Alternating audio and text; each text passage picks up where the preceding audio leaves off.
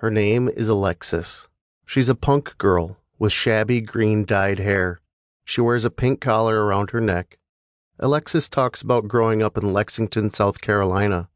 She belongs to some strange cult in which her family members are the only devotees. Her mother, her father, and her brother. She hates them all. Whenever she brings up the house they share, I see her contempt. She wants to get away from it. I want to help her, whether I'm retired or not. I've helped others escape from cults in the past. Why can't I do the same now? The house. I can't get it out of my mind. The horrors she told me about it.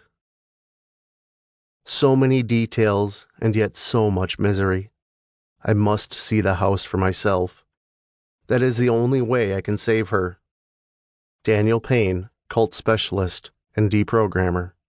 Psychedelic Bizarro Dream Horror from Brian Barr.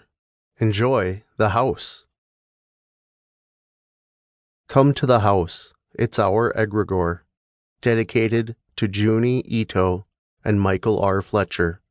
Thank you, Jeff O'Brien, for the fantastic edits. Sullivan Swad and Zilson Costa, you always do amazing art for me. Thank you, guys. To all readers and supporters, I'm thankful to you as well.